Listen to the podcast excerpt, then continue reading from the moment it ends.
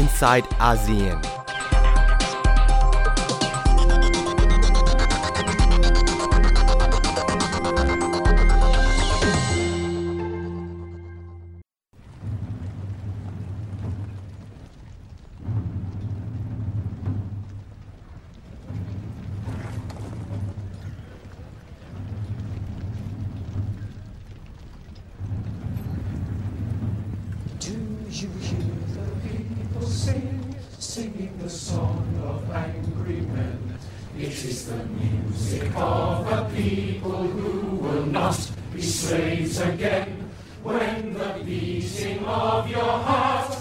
Echoes the beating of the drums, there is a life about to start when tomorrow comes.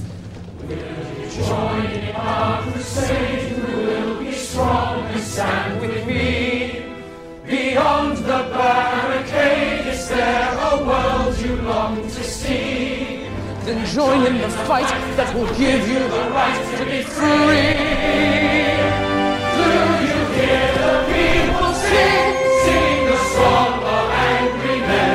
It is a new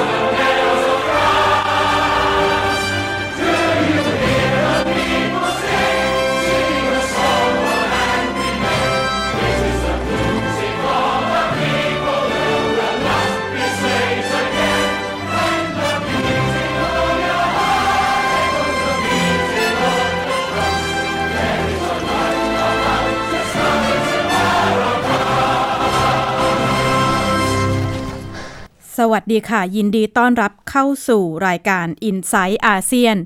ดิฉันชลันทรโยธาสมุทรวันนี้ทำหน้าที่ดำเนินรายการนะคะ เพลง Do You Hear the People Sing ถูกกลับมาใช้อีกครั้งในการชุมนุมประท้วงที่ฮ่องกง การประท้วงที่กินเวลามา สัปดาห์นี้เข้าสู่สัปดาห์ที่ 11 แล้วนะคะ เกิดการประทะกันระหว่างผู้ประท้วงเจ้าหน้าที่ตำรวจ รวมถึงกลุ่มที่ไม่เห็นด้วยกับกลุ่มผู้ประท้วงหลาย ๆ ครั้ง มีการเสียเลือดเสียเนื้อทำร้ายร่างกายกันเกิดขึ้นในหลายพื้นที่นะคะ แต่ว่ากลุ่มผู้ประท้วงเองก็ยืนยันว่ายังเดินหน้าต่อและยังไม่ยอมยุติการประท้วง แม้ว่าจะถูกไล่ออกจากการประท้วงในพื้นที่ห้ามไปประท้วงที่สนามบินนะคะ ยืนยันประเด็นเรียกร้อง 5 ข้อคือ ให้ เพิกถอนกฎหมายส่งตัวผู้ร้ายข้ามแดนโดยสมบูรณ์ ให้หยุดการเรียกการประท้วงว่าเป็นการก่อจราจน ให้ปล่อยตัวแล้วก็ถอนฟ้องผู้ประท้วงที่ถูกตำรวจจับกลุ่ม แล้วให้มีการตั้งคณะกรรมการอิสระ สอบสวนการใช้ความรุนแรงของเจ้าหน้าที่ตำรวจ สุดท้ายน่าจะเป็นข้อเรียกร้องที่หลาย ๆ คนมองว่าเป็นไปได้ยากที่สุด คือให้ยุบสภาแล้วก็ให้สิทธิ์ชาวฮ่องกงในการเลือกตั้งอย่างเต็มที่ การประท้วงที่ฮ่องกง ทางไทย PBS เองได้ส่งทีมข่าวเข้าไปติดตามสถานการณ์อย่างใกล้ชิดนะคะ แล้วก็ในสัปดาห์ที่ 11 นี้ มีการมีการจัดชุมนุมประท้วงมาตั้งแต่ช่วงค่ำวันศุกร์เสาร์แล้วก็ต่อเนื่องไปจนถึงวันอาทิตย์ ดิฉันเองได้พูดคุยกับคุณนัทธาโกมลวาทิน ผู้สื่อข่าวของไทย PBS ที่ไปติดตามสถานการณ์เกาะขอบการประท้วงที่ฮ่องกง ลองไปติดตามฟังกันค่ะ ค่ะคุณนัทธาคะตอนนี้ทางไทย PBS ได้ส่งทีมข่าวเข้าไปสังเกตการณ์การประท้วงที่ฮ่องกง คุณนัทธาอยู่ที่ฮ่องกงอาจจะช่วยเล่าสถานการณ์ให้ฟังนิดหนึ่งค่ะ ว่าตอนนี้สถานการณ์เป็นยังไงบ้างคะก็เป็นช่วงสุดสัปดาห์ค่ะ คุณชลันทรแล้วกำลังจะเข้าสู่สัปดาห์ที่ 11 ของการนัดชุมนุมประท้วงสถานการณ์น่าจะแตกต่างจากช่วงแรกๆของการชุมนุมอย่างมากนะคะ จากที่ดิฉันก็ติดตาม ถานการณ์ในฮ่องกงมาอย่างต่อเนื่อง จุดเปลี่ยนสำคัญก็คือการไปชุมนุมกันที่สนามบินเมื่อวันศุกร์ที่แล้ว แล้วต่อเนื่องมาจนถึงคืนวันอังคารที่เกิดเหตุปะทะกันเกิดเหตุตึงเครียดอย่างหนักนะคะ จนทำให้ต้องยกเลิกเที่ยวบินไปนับร้อยเที่ยวบินค่ะ ถึงแม้การประท้วงที่สนามบินจะคลี่คลายลงไป แต่เหมือนจะเป็นจุดเปลี่ยนสำคัญของการชุมนุมในครั้งนี้ ว่า รบกวนชีวิตและความเป็นอยู่ในที่สาธารณะ รบกวนชีวิตและความเป็นอยู่และภาพลักษณ์ของคนฮ่องกงเลยนำไปสู่ความเพลียงพล้ำของคนทั่วไปที่มองกลุ่มผู้ชุมนุมว่ากำลังทำเกินขอบเขต ระดับความเหมาะสมหรือไม่ เพราะฉะนั้นการนัดชุมนุมกันในช่วงสุดสัปดาห์นี้จึงมีความสำคัญ เพราะว่าพอดิฉันมาถึง ได้คุยกับคนฮ่องกงที่พอจะรับรู้สถานการณ์ก็บอกว่า การสนับสนุนหรือว่าคนฮ่องกงที่มองกลุ่มผู้ชุมนุมก็เริ่มจะเปลี่ยนไปว่ากำลังล้ำเส้นกำลังทำเกินกว่าเหตุ และที่จริงน่าจะต้องพยายามผ่อนลงและหันมาพูดคุยเพื่อแก้ไขสถานการณ์ค่ะ เพราะฉะนั้นดิฉันมองว่าสุดสัปดาห์นี้ก็คือวันศุกร์วันเสาร์และวันอาทิตย์นี้แหละค่ะ จะเป็นกุญแจสำคัญที่จะได้เห็นสถานการณ์ในห้องในฮ่องกง ว่าจะคลี่คลายไปในทิศทางใดค่ะคุณจรทรคะแสดงว่าคนในฮ่องกงมีมีความหลากหลายเหมือนกันต่อ ต่อแนวทางความคิดเห็นกับกลุ่มผู้ชุมนุม หรือว่ามันมีแนวโน้มที่เปลี่ยนไปจากช่วงแรก ๆ ที่เราเห็นคนเข้าไปร่วมค่อนข้างเยอะค่ะ มีความหลากหลายค่ะ เพราะว่าจากจุดเริ่มต้นที่ดูเหมือนจะเป็นคนรุ่นหนุ่มสาวออกมาประท้วง เพราะว่าต่อต้านร่างพระราชบัญญัติส่งกฎหมายข้ามแดน แต่ว่าในช่วงเวลานั้นก็จะได้เห็นทั้งผู้สูงอายุกลุ่มเด็ก ๆ ที่ออกมาชุมนุมกันด้วยความสงบ ช่วงแรกๆก็ดูจะเห็นฝูงชน บรรยากาศสงบ แต่พอหลังจากนั้นเริ่มเป็นลักษณะการชุมนุมแบบดาวกระจายไปตามจุดต่างๆ ที่เรียกกันว่าแฟลชม็อบและที่สำคัญการชุมนุมของคนฮ่องกงไม่ได้มีใครเป็นแกนนำที่ชัดเจนปราศจากกลุ่มที่มาตัดสินใจเพื่อกลุ่มอื่นๆ เพราะฉะนั้นหมายความว่า แต่ละกลุ่มย่อยเล็กๆเล็กๆก็จะจัดการชุมนุมกันแบบแฟลชม็อบแล้วเมื่อไม่มีการควบคุมก็ทำให้เกิดสภาวะโกลาหล แล้วเจ้าหน้าที่ก็จะเข้าไปใช้กำลังเข้าจัดการ ไม่ว่าจะใช้ตำรวจเข้าไปคุมสถานการณ์ หรือว่าเลยเถิดถึงขั้นใช้แก๊สน้ำตา พอเริ่มเกิดเหตุรุนแรงบ่อยครั้งขึ้น ภาพการประทะที่ปรากฏผ่านสื่อโซเชียลมีเดียรวมถึงการใช้ข้อมูลในแง่ของ สงครามข้อมูลข่าวสารก็ทำให้เกิดความลังเลความไม่ค่อยแน่ใจในหมู่คนฮ่องกงทั่วไปมากขึ้นนะคะ ก็หมายความว่ากระแสตอบรับต่อผู้ชุมนุมเนี่ย ดูเหมือนจะลดน้อยลง แต่ถ้าดูในภาพรวมคนฮ่องกงก็คงจะห่วงใยอนาคตของตัวเองนะคะ ภายใต้การปกครองหนึ่งประเทศสองระบบ และอาจจะมองคล้าย ๆกันว่าจุดยืนหรือว่าการตัดสินใจของแคร์รีแลมผู้บริหารสูงสุดของเกาะฮ่องกงยังดูแข็งกร้าว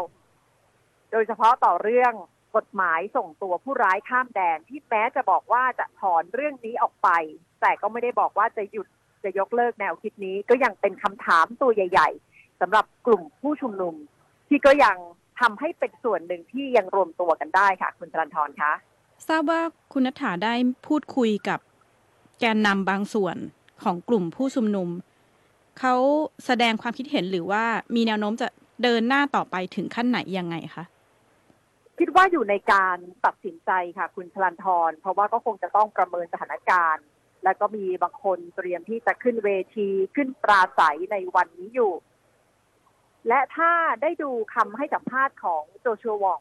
ก็ระบุว่าอยากที่จะให้ประธานาธิบดีสีจิ้นผิง พูดคุยกันอย่างเปิดเผยกับกลุ่มผู้ชุมนุม อาจจะเป็นการยกระดับข้อเรียกร้องของกลุ่มผู้ชุมนุมมากขึ้นไปอีก จากคำพูดในการให้สัมภาษณ์ของโจชัววองนะคะ ก็หมายความว่ากลุ่มผู้ชุมนุมเองก็คงอยากจะสื่อสารกับภาครัฐมากขึ้น และคล้ายๆกับการส่งสารไปว่าคุยกับแครีแลมแล้วไม่เข้าใจ และผู้บริหารสูงสุดที่คล้ายๆกับเป็นหัวหน้าของแครีแลมอีกทีก็คือท่านสีจินผิงควรจะต้องรับฟังเสียงของประชาชน แต่ประชาชนที่นี่ก็คงไม่อยากเห็นการสูญเสีย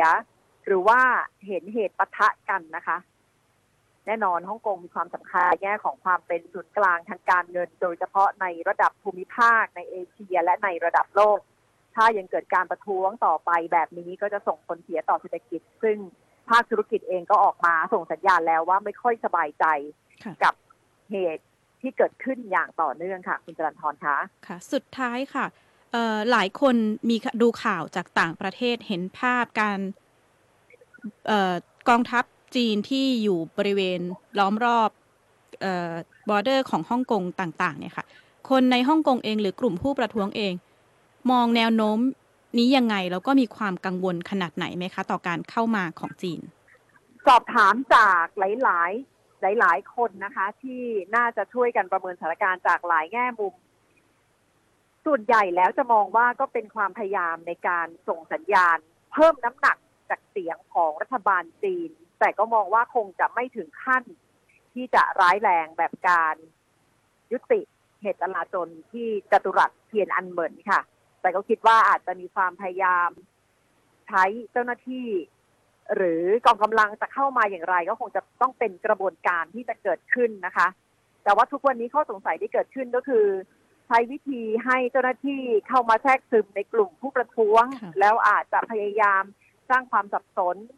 สร้างความยุยงปลุกปั่น อันนี้ก็เป็นข้อสังเกตจากกลุ่มผู้ชุมนุมว่าเพื่อสร้างความชอบธรรมให้การเข้ามาจัดการของเจ้าหน้าที่ล่ะค่ะ อันนั้นก็เป็นส่วนหนึ่งของความคิดเห็น เพราะฉะนั้น การที่มีกองกำลังเคลื่อนเข้ามาใกล้ ซึ่งประมาณหนึ่งชั่วโมงขับรถจากเซินเจิ้นมาที่ฮ่องกงขณะนี้ก็อาจจะได้ผลในแง่ของจิตวิทยา แต่ว่าคนฮ่องกงบางคนที่ที่ฉันได้คุยด้วย ก็บอกว่า เชื่อว่าคงจะไม่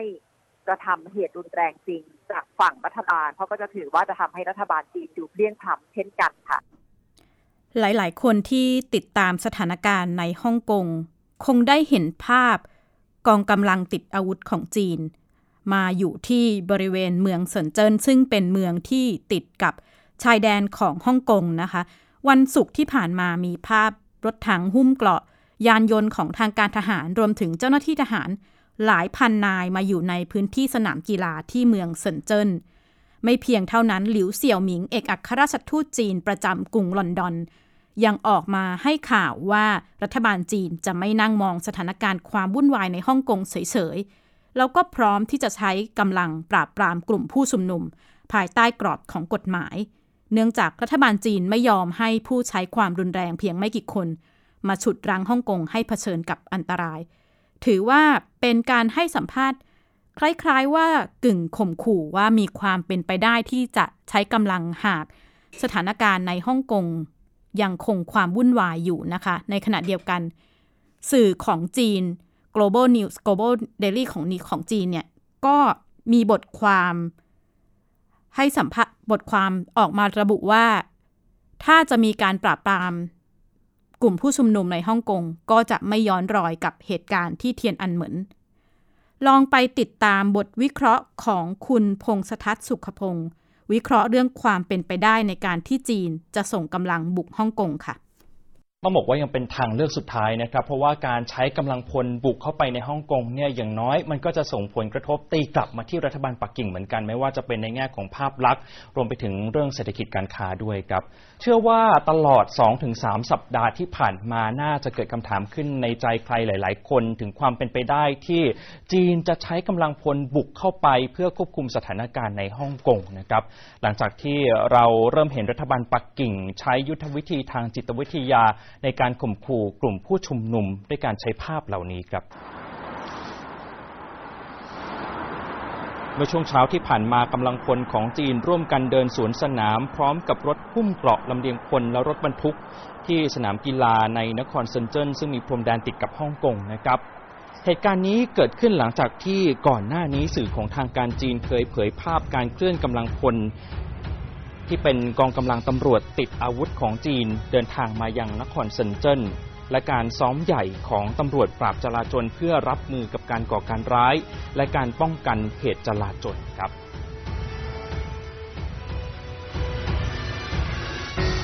และกำลังพลที่กำลังถูกจับตามองมากที่สุดในเวลานี้ก็คือกองทัพปลดแอกประชาชนจีนหรือว่า PLA นะครับวันนี้อธิบายคุณผู้ชมแบบนี้ว่ากองทัพ PLA จริง ๆ ก็มีการประจำการอยู่ในฮ่องกงในย่านธุรกิจการค้าสำคัญเลยนะครับมีเจ้าหน้าที่ประจำการอยู่ประมาณ 6,000 ถึง 10,000 นายด้วยกันนะครับโดยมาตราที่ 14 ของกฎหมายฮ่องกงเขาบัญญัติเอาไว้ ว่ารัฐบาลของฮ่องกงสามารถร้องขอความช่วยเหลือจากรัฐบาลปักกิ่ง ในการระดมทหาร PLA เข้ามาในฮ่องกงได้ใน 2 กรณี ก็คือการรักษาความสงบเรียบร้อย และการบรรเทาภัยพิบัติ ทีนี้ถ้าพูดถึงเรื่องของการควบคุมสถานการณ์การชุมนุมประท้วง ก็เคยมีกำหนดเอาไว้ในเอกสารสำคัญ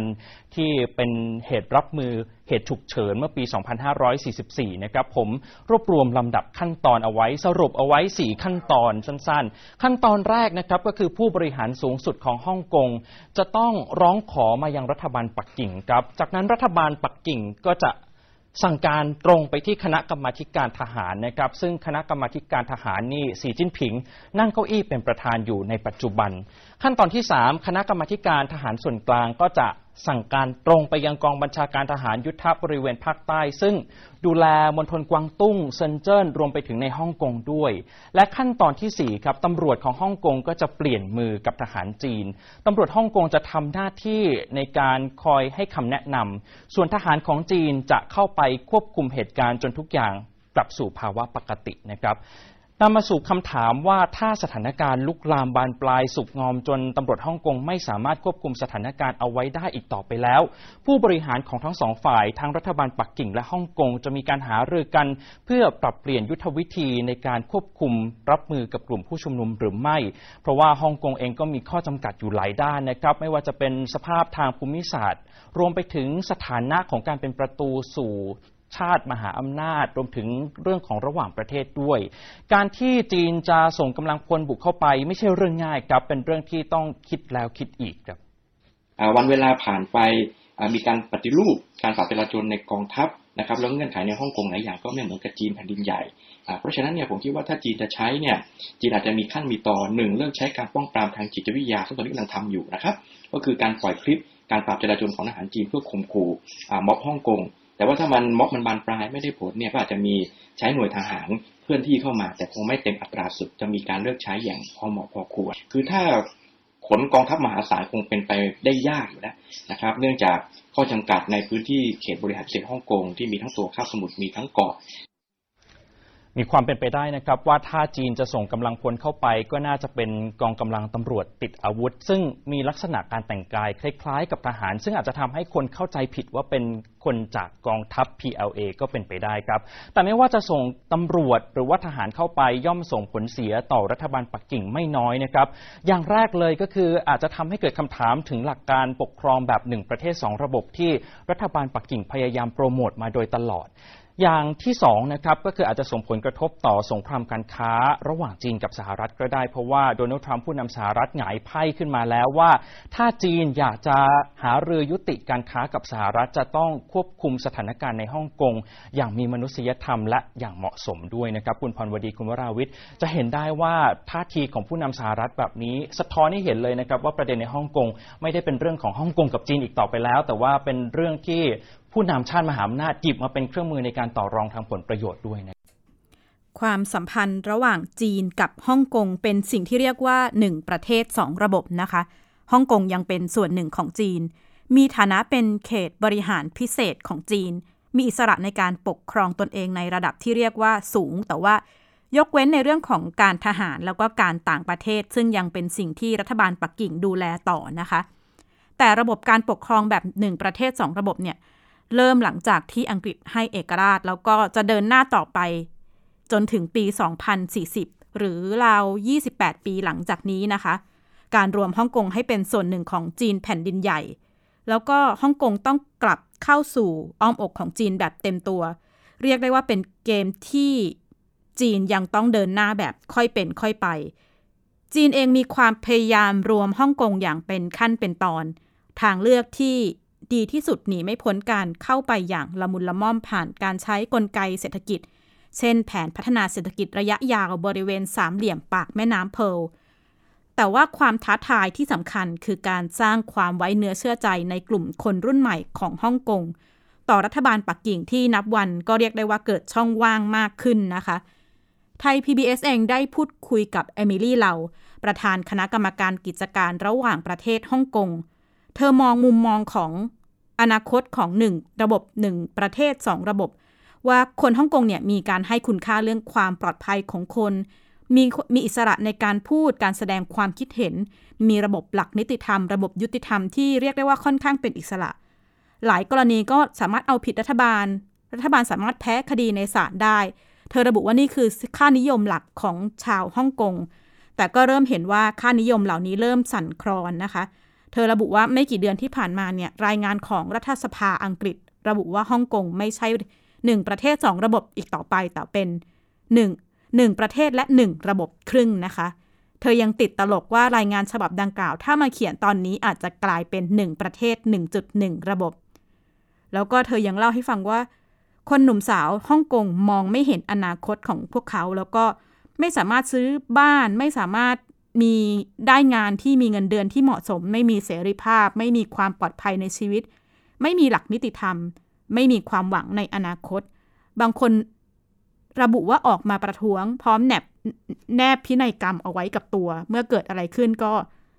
จะบอกว่าทำอย่างนี้อย่างนี้ต่อไปต่ออนาคต เธอก็มองว่าสิ่งเหล่านี้เป็นค่อนข้างเป็นเรื่องเศร้านะคะ ไม่เพียงการประทะกันระหว่างบนถนนของผู้ชุมนุม กับเจ้าหน้าที่ตำรวจ บนโลกออนไลน์ก็เป็นประเด็นอีกอันหนึ่งที่ที่น่าสนใจนะคะ ว่าเกิดการประทะระหว่างกลุ่มเห็นด้วยกับไม่เห็นด้วยลองไปฟังจากรายงานค่ะผ้าปิดตาถูกนำมาใช้เป็นสัญลักษณ์ของผู้ชุมนุมฮ่องกง จากกรณีผู้ประท้วงหญิงถูกยิงเข้าที่ตา ระหว่างการสลายการชุมนุมเมื่อค่ำวันที่ 11 สิงหาคม สื่อออนไลน์ของกลุ่มผู้ประท้วงฮ่องกง แชร์ข้อความตาต่อตา ระบุว่าเหตุดังกล่าว เกิดจากการที่ตำรวจฮ่องกงยิงกระสุนถุงตะกั่วใช้ความรุนแรงเกินกว่าเหตุ เพื่อปราบปรามกลุ่มผู้ประท้วง ภาพหญิงสาวยังถูกนำไปใช้เป็นสัญลักษณ์สำหรับการนัดรวมตัวในวันอาทิตย์นี้ เรื่องดังกล่าวกลายเป็นหนังคนละม้วนในสื่อจีน CCTV เผยแพร่ข่าว อ้างว่าหญิงดังกล่าวถูกยิงจากกลุ่มผู้ประท้วงด้วยกัน และระบุว่าเธอเป็นแกนนำแจกเงินจ้างคนมาร่วมชุมนุม เช่นเดียวกับกรณีชายชาวจีนแผ่นดินใหญ่สองคน ที่ถูกผู้ประท้วงในสนามบินฮ่องกงจับกลุ่มตัว และบางคนเข้าทำร้าย กลุ่มผู้ชุมนุมอ้างว่าต้องการจับตัวไว้เป็นหลักฐานการแทรกแซงของจีนแผ่นดินใหญ่ ขณะที่สื่อออนไลน์จีน ประนามการใช้ความรุนแรงของกลุ่มผู้ประท้วงฮ่องกงระบุว่าสิ่งเหล่านี้เกิดขึ้นท่ามกลางพื้นที่ที่ได้รับอิสระ ผู้เชี่ยวชาญมองสงครามข่าวสารท่ามกลางการประท้วงฮ่องกง เพราะฉะนั้นมันก็มีมีความจริงทั้งสองฝ่ายใช่ไหมแต่ทั้งสองฝ่ายพยายามที่จะสร้างความจริงตรงนั้นนะให้มันเอ็กซ์ตรีมไปนะครับ แล้วก็ตอนนี้ก็คือพยายามที่จะอะไรนะชักจูงคนตรงกลางให้เข้ามากับฝ่ายตนใช่ไหมก็คือทางฝั่งหนึ่งก็คิดว่านานๆไปเนี่ยคนก็จะบอกว่านี่ทำไมไม่จบใช่ไหมฮะขณะที่อีกฝ่ายหนึ่งก็คือนานๆไปคนก็จะเห็นว่าทำไม ถึงทำรุนแรงได้กับผู้ชุมนุมขนาดนี้นะครับก็ก็ผมว่ามันก็เลยยิ่งยิ่งแตกกันเข้าไปใหญ่ช่วงแรกของการประท้วง เรื่องราวฝั่งผู้ประท้วงฮ่องกงถูกแชร์ผ่านสื่อสังคมออนไลน์ ไม่กี่สัปดาห์ที่ผ่านมา เริ่มเห็นทวิตเตอร์ย้ำข้อความว่าฮ่องกงเป็นส่วนหนึ่งของจีน และประนามการประท้วงฮ่องกงหวยโปสื่อสังคมออนไลน์จีน เผยแพร่วิดีโอ ประณามการชุมนุมเรียกร้องประชาธิปไตยของฮ่องกงว่าเป็นการกระทำที่ไร้ประโยชน์ และสร้างความเสียหายให้กับประเทศ บทความของนิวยอร์กไทมส์สื่อสหรัฐอ้างว่านี่เป็นมากกว่าการสร้างข่าวลวง ระบุว่าพรรคคอมมิวนิสต์จีน ควบคุมเนื้อหาบนโลกออนไลน์ ผ่าน Great Firewall อย่างหนัก และใช้เป็นอาวุธในการทำสงครามข่าวสารกับผู้ประท้วง ผู้เชี่ยวชาญด้านประวัติศาสตร์จีน มองว่าเป็นความท้าทายใหม่ของจีน ตอนนี้มันมีการต่อสู้กันในโลกข้อมูลข่าวสาร มันมีการใช้สื่อ มันมีการใช้อินเทอร์เน็ตนะฮะ ใช้ social social media ต่างๆ ซึ่งอันนี้ก็ทำให้เหตุการณ์ที่เกิดขึ้นเนี่ยมันเป็นที่รับรู้ของคนภายนอกเนี่ยนอกประเทศเนี่ยเยอะมาก ซึ่งตรงนี้หมายความว่าสิ่งที่จะต้องเกิดขึ้นแน่ๆเลยก็คือว่าการจัดการกับความขัดแย้งอันนี้มันจะต้องเปลี่ยนรูปแบบไปนะคะซึ่ง รัฐบาลจีนก็จะต้องก็จะต้องพัฒนาการจัดการต่อไปแล้วก็ในแง่หนึ่งเป็นสถานการณ์เป็นความเปลี่ยนแปลงที่น่าสนใจมากก็คือรูปแบบของการต่อรองกัน ระหว่างอำนาจรัฐกับกับคนกับประชาชนเนี่ยมันมันเปลี่ยนไปเยอะมากจากเทคโนโลยีอินเทอร์เน็ตเนี่ยค่ะแม้วันนี้สถานการณ์ประท้วงในฮ่องกงยังไม่มีความคืบหน้า แต่ปฏิเสธไม่ได้ว่าบนโลกออนไลน์ คืออีกหนึ่งพื้นที่ปะทะของสงครามข้อมูลข่าวสารที่รุนแรง และมีแนวโน้มสร้างความแตกแยก ชลันทรโยธาสมุทรไทย PBS รายงาน และนี่คือทั้งหมดของ i n s i ซต์อาเซียนวันนี้นะคะ ดิฉันชลันทรโยธาสมุทรขอลาคุณผู้ฟังไปก่อน พบกันใหม่สัปดาห์หน้าค่ะ ติดตามรับฟังรายการย้อนหลังได้ที่เว็บไซต์และแอปพลิเคชันไทย PBS Radio ไทย PBS ดิจิทัล Radio วิทยุข่าวสารสาระ เพื่อสาธารณะและสังคม